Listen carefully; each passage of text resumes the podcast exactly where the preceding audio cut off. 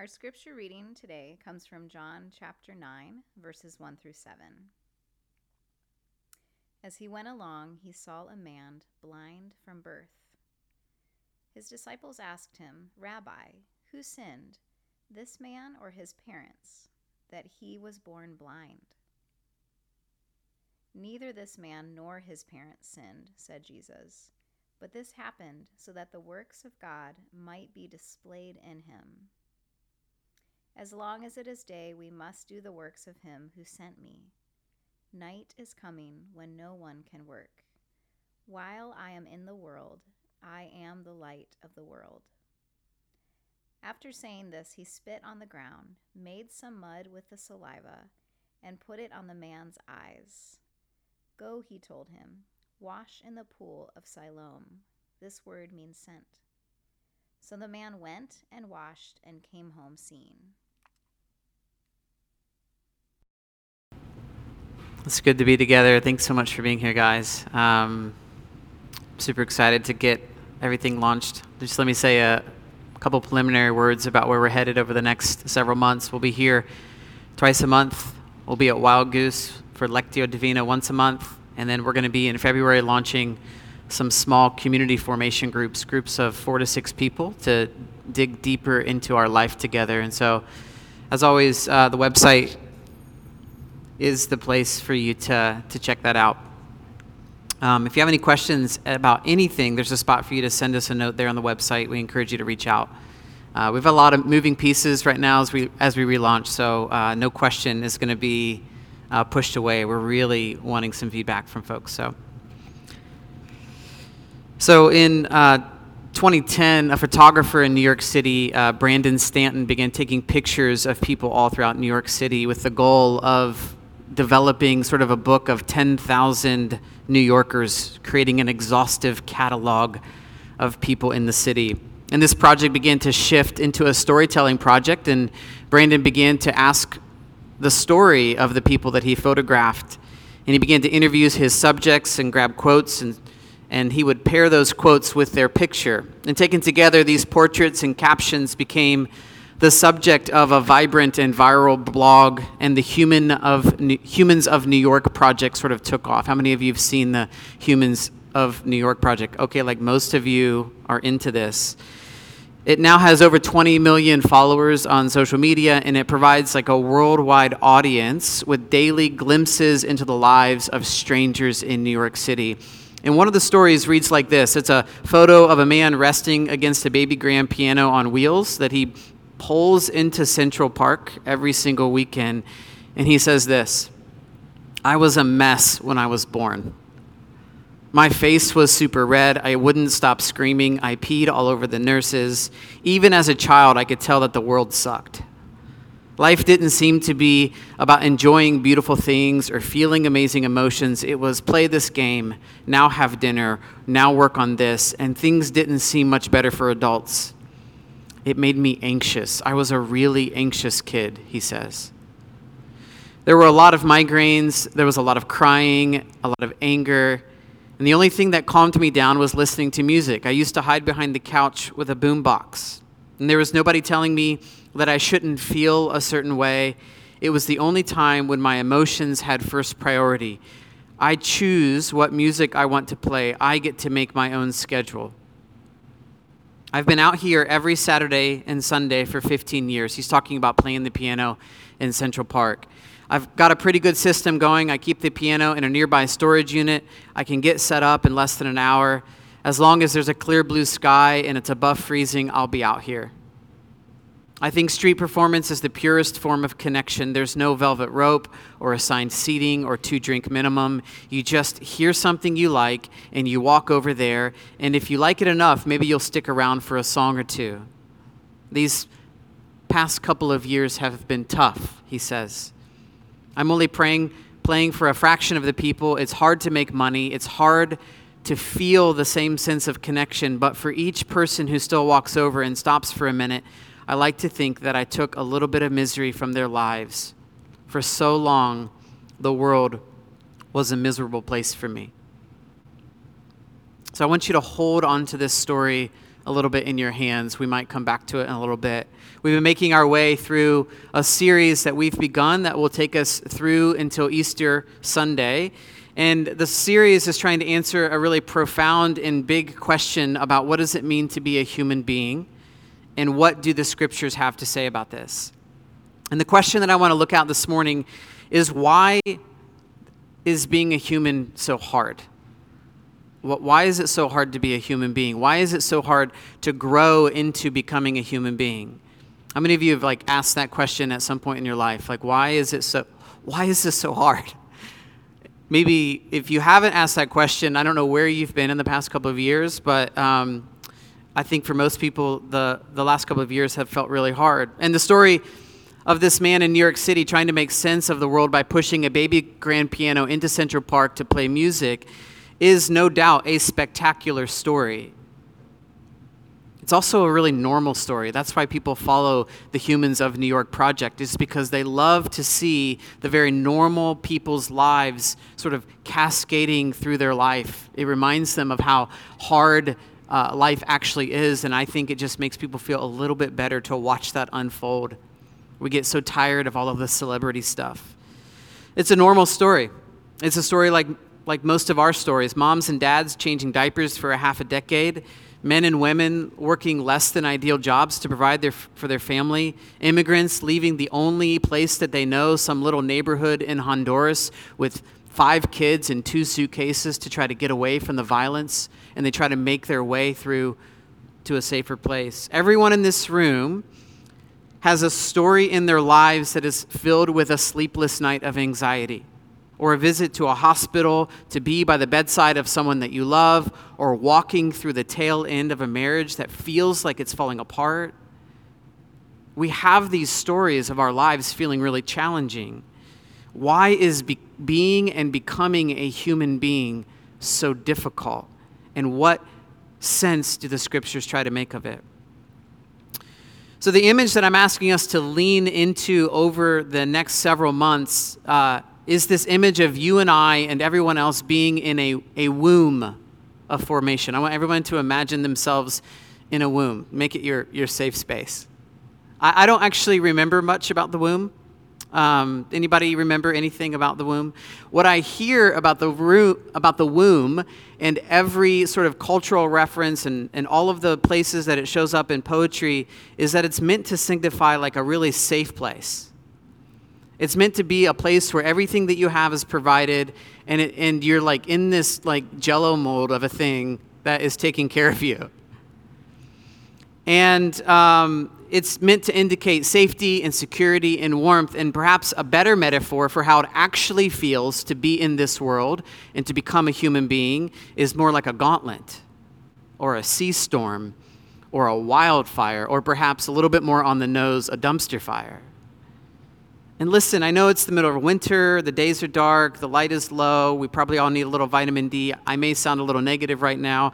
I know that there are also really beautiful metaphors to describe what life is like. I know that sometimes life feels like a table set before me in the presence of friends, and we're like feasting. That's how life sometimes feels or a gust of wind at our back. How many of you have felt a season of your life where it just feels like the wind is blowing you towards the thing that you wish for it to be. There are moments when we're feeling like we're walking in a lush green valley. But the reality is is that most of us also feel that there are seasons of our life where we're walking through a valley of the shadow of death. Most stories in fact have a very similar arc to them. Anybody big movie watcher? I know Michael is. Michael and I used to go to movies decades ago all of the time. Most, most stories actually have a very similar arc to them. This is what American professor of comparative literature Joseph Campbell uh, like clued us into many years ago. If you guys have ever heard of the concept of a hero's journey, uh, most epic stories, including the stories of our own life, in almost every book and movie, is a story about a man or a woman who goes through great suffering, reaches an experience that, that's something beyond the world, and brings some goodness back from another world into our world to share with all of humanity. This is the basic narrative of everything from Star Wars to Spider Man. No cheers for Spider Man? I mean, okay. Yeah, all right. So, this is the story arc of almost every ancient myth. You'll find this in Shakespeare, and you'll find this in the Sunday comics. This is how life works. This is the arc of the story. And the reason that these are the kinds of stories that we tell is because collectively as a human race, we're trying to make sense of why is it so hard? And what do I do with all of this weakness I feel and all of this struggle that I have? We're trying to tell stories to make sense of that thing that we know. The suffering and the anxiety and the conflicts and the pandemics and the fights that we have with extended family members over leftover ham sandwiches at the holidays. We're trying to make sense of all of this. We need it to, to mean something, don't we? And so, listen, I really want to be able to stick with the womb metaphor, even though I know that that's not our experience of life. And the reason I want to stick with the womb metaphor is because it's a metaphor that one of the early church fathers, Irenaeus, whose teaching and writing helped create our creeds in the fourth century, uh, begins to paint for us this idea that we are in the womb. So I want to hang on to this, but I think if I'm going to hang on to this as a metaphor and ask us to lean into it, I think I'm going to need to do a little work um, because it does feel a little bit more like a sea storm than it does an actual womb. So let me just recap a little bit of the framework, and then we're going to move into the passage for this morning. So, at the very beginning, the creation narrative story gives us a picture of God saying this He says, Let us make a human, and let that human rule over all of creation.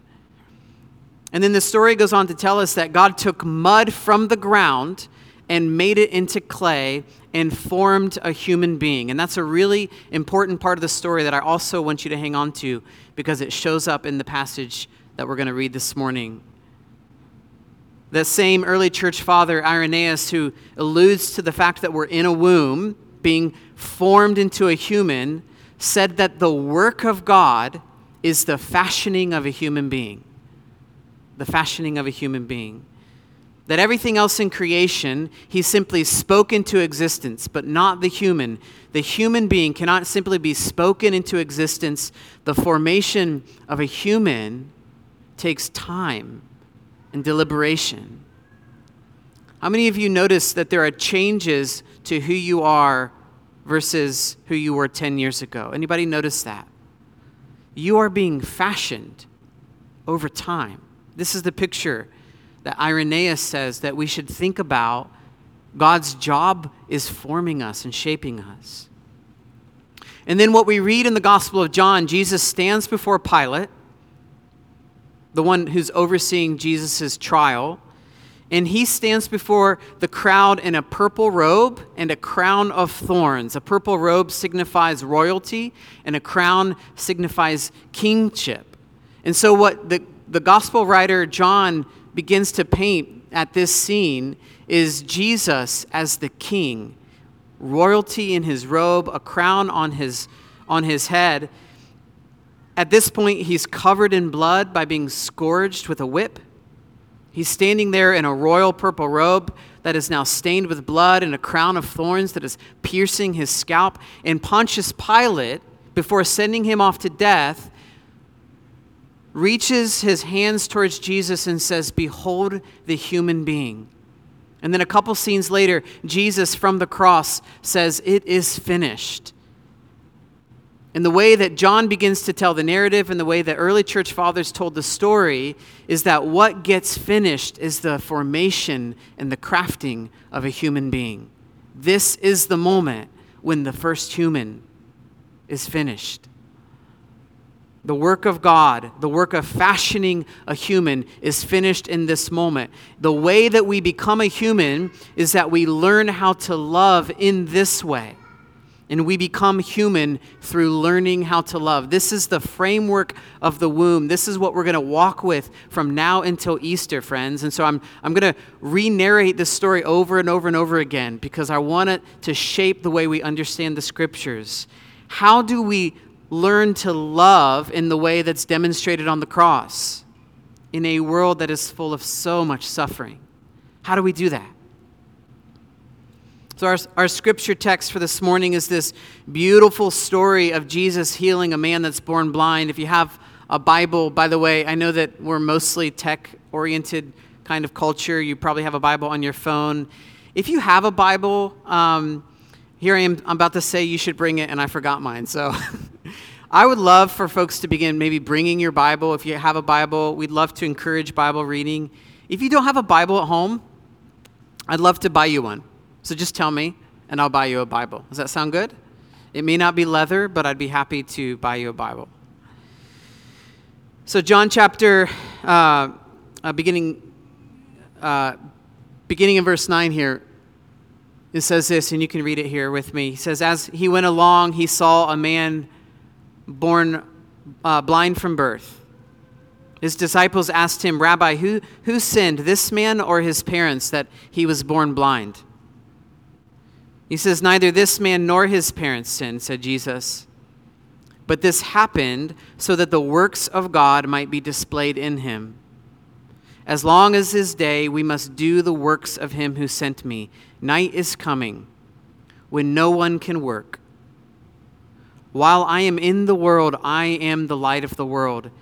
And after saying this, he spit on the ground, made some mud with his saliva, put it on the man's eyes, and he said, Go Wash in the pool of Siloam, which means sent.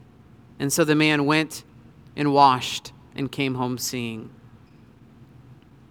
So, friends, I'm going to leave the scripture up here. Um, you're welcome to glance back at it from time to time. But I want to look at this story briefly from three perspectives the perspective of the disciples, the perspective of Jesus, and then the cosmic perspective. If we were to have a camera and pan the lens out, you guys know how when uh, you know you get video from space and the planet looks so small. There's a cosmic perspective to this passage or a theological perspective that's going on, and I want to look at that perspective as well. So first, the perspective from the disciples. The disciples have been with Jesus walking through Jerusalem, and they're leaving the temple courts and they're making their way to another part of the city, and they see a blind man, and they know that he would have been blind from birth because they would have passed this man, if not daily, while they made their way through the city. They would have been passing this man probably for decades. They know this person. He's sitting outside of the temple gates. He's, he's begging. He's trying to figure out how to survive. And uh, this was more or less the life of someone with a disability in the ancient world. It often meant a death sentence simply from, from hunger or violence. Somebody would rob you, take advantage of you. But if you could survive, you survived on the graciousness and the, and the gifts of other people. And in the ancient world, this kind of weakness or blemish or illness, uh, it was seen as a punishment for sin. Everybody's framework would have been that something is wrong with this person or or his parents must have sinned in some terrible way for their child to have been born blind. And so here's a blind man, blind from birth, they say, and the disciples point out the man and they say, Teacher, what do you think? Is it this guy's fault or is it his parents' fault? And you have to remember, by the way, that this man would have also been excluded from the place of worship. He would not have been allowed into the temple. He would never have been in the presence of people worshiping like we're about to do. Um, he would never have been invited into the presence of God. He would have been on the outskirts along with lame beggars and prostitutes. He would have been on the outskirts with people uh, with, with some sort of skin condition. Any visible defect of this way would have been considered a sign that this person was a sinner or that this person's parents weren't worthy of having them being brought into the temple. And so the disciples would have spent their whole lives believing that every lame beggar, and every blind man in the darkness and every person with a skin condition or suffering in some way was because of something that they or their parents had done. Does this make sense? And as much as we would want to distance ourselves from this way of thinking, as much as we would want to think that, that we're enlightened people that don't actually fall into these sort of traps, uh, uh, of, of the uneducated peasants or the fishermen that would, they would fall into in the first century, we often fall into the same trap. We're almost always looking for a place to pin our pain or our blame on something. We see weakness in the world, and we often assume that this is the mistake of someone. It has to be, right? We see somebody falling apart, or we see somebody really struggling in life, or if you don't have a, a, an appropriate context for how poverty and addiction work, you'll, you'll meet somebody on the streets, and your, your first thought is generally, I wonder what they did to make this happen. we look at the ways that even our own weaknesses begin to shift out on onto our kids. I, I don't know if you guys, how many of you are parents, but one of the interesting things uh, about being a parent, and my kids are in the room, um, is that you begin to notice things in your own kids that you're like, yeah, like I think they got that from me. Oh man, I don't know. I don't know what I think about that. And we begin to, to try to place blame in some, certain places, and sometimes we get caught up in that. But here's the thing about this that I want to draw out. If the disciples were caught up in a system of thinking that, that meant that every blemish like this and every weakness of the body of all of those beggars meant that somebody had sinned, that kind of thinking has a way of leaking and mirroring back to the way that one thinks about oneself. If weakness in someone else is that person's fault or something someone else did to them, and this is a punishment for being bad, then weakness and brokenness in me and being less than I'm supposed to, well, it must be my fault or someone else's. Do you see how those two things go together? The way that we think about others and our search to blame others for their weakness or their faults is just a mirror for how we often think about ourselves as well. And so I can't show up with that brokenness. I've got to hide the weakness because the moment we're talking about weakness, we're also going to get to blame, and I don't want to start that process. We get caught up into this same thinking. So, friends, this is just a little bit of an aside, but if you find yourself caught in this cycle of looking at the weakness of other people and wondering if there is blame to be given, I would, I would invite you to pause a little. Because the truth is, is that what's also probably happening is you're treating yourself with that same level of judgment. Does that make sense? I'm not asking for any public confessions, but can you guys relate to this a little bit? Those two things are related. And it causes us to keep all of the weakness and the pain locked on the inside. And we try to hide the limp. We try to pretend that our eyes are seeing eyes when they actually feel blind. And we get stuck either in this cycle of shame where we blame ourselves or a cycle of anger where we blame other people. Was it me or someone else? Who sinned, this man or his parents? Neither this man nor his parents sinned, said Jesus. But this happened so that the works of God might be displayed in him.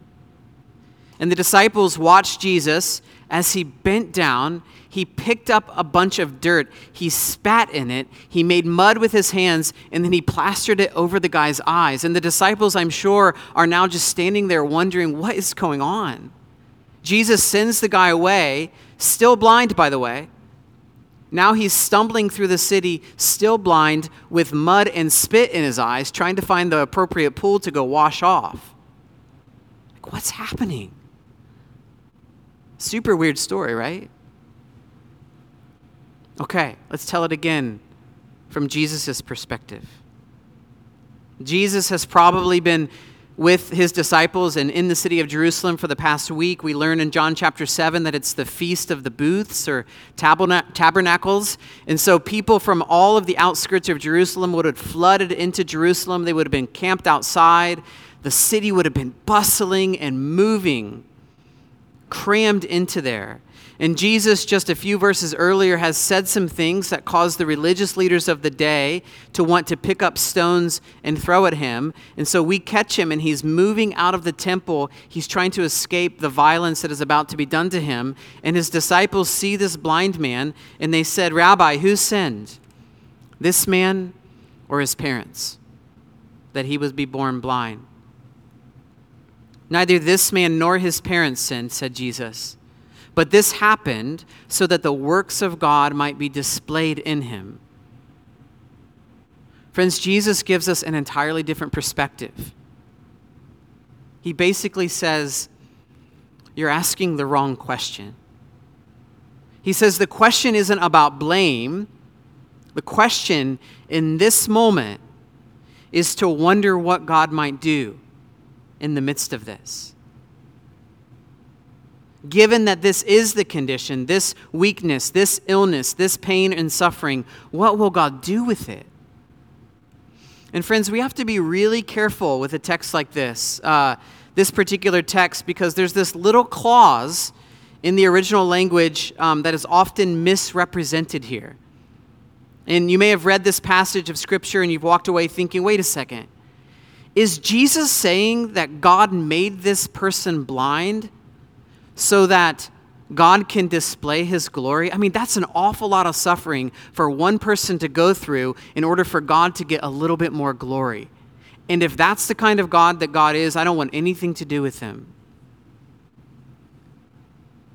So let me just get into the weeds just a tiny bit here. There's this little word in the Greek right here. It's three letters that can either mean in order that, which signifies cause, or it can mean resulting in, signifying just the outcome. Okay, so uh, there are very few places in the scripture where a translation or a misinterpretation can sort of throw you for a loop. This is one of the places. It's the difference between I drove really fast and ran off the road on purpose or I drove really fast and I ran off the road as a consequence of driving fast, even though I didn't mean to. Does that make sense? It's a huge distinction. So, friends, let me just say something about, about being a human being, about pain and about suffering and about why it's so hard. Your mother was not supposed to die so young.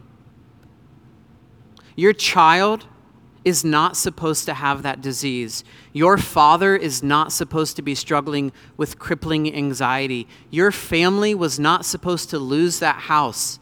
The people living in poverty and going hungry are not supposed to be without. The tsunami or the wildfire or the pandemic, these are not punishments from God. This is not God teaching us a lesson. The addiction that you fell into, it's not punishment for something that you've done wrong. None of these things happened at the hand of God in order to teach you a lesson or serve some higher purpose. But given that these things do happen, and that this is the world that we live in, the question that we're invited to ask is to wonder what God is going to do in the midst of this. What is God going to do? And the answer that Jesus seems to give in this interaction is that God takes our weakness and our insecurity and our woundedness and our fragility and the suffering of our body and the heartache of the broken marriage, and He treats it as a space that has been made for Him to fill up. Imagine all of that weakness that you feel and the suffering and the missed expectations as a giant chasm that's been carved out on the inside of you. And what Jesus is saying is, I'm going to fill it with the presence of God. Every spot of weakness in our life is a space for God's presence to fill his glory in. And so let me close with the cosmic, the theological perspective. At the very beginning of the Genesis story, God placed the human in the garden and said, All that I have belongs to you. Everything here I've created for you. But you can't just take everything. There's this one thing, this one tree over here that I don't want you to take the tree, the fruit from. And here's why. Unless there is something that's a little bit lacking in you, you will never have need of me. And this is the way, says God, that I have set this relationship up.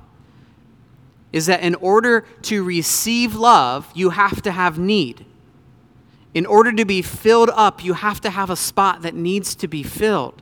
And so everything in this garden is, is for you as a gift, but you can't take from that one tree. And when that first relationship was broken, when the first human in the room of creation said, Nah, no thanks, I'll get it myself. The weakness and the limitation of being a human was rejected. How many of you reject your weakness and your limitation?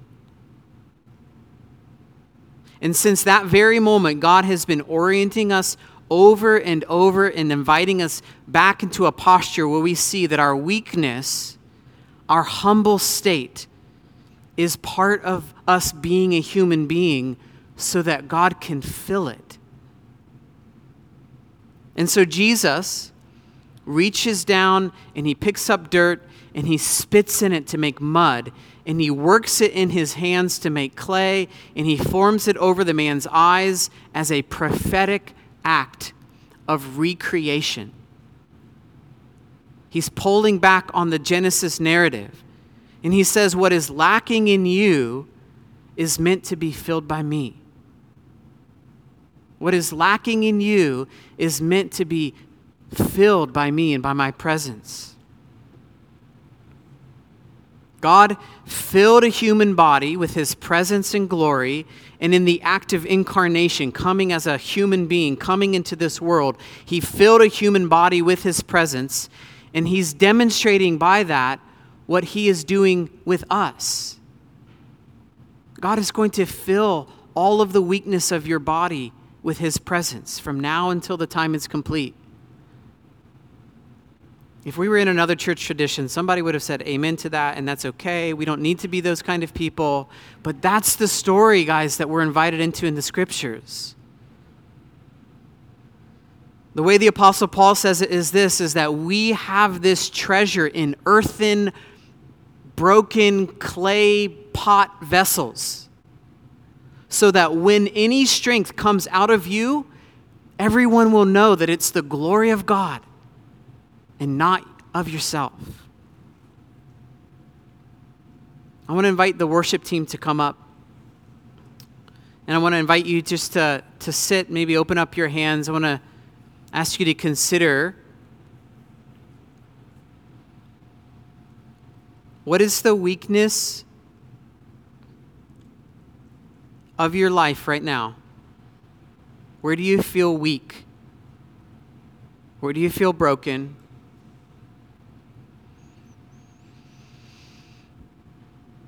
And could you, in our time together in worship, could you just ask God to fill that with His presence and with His glory?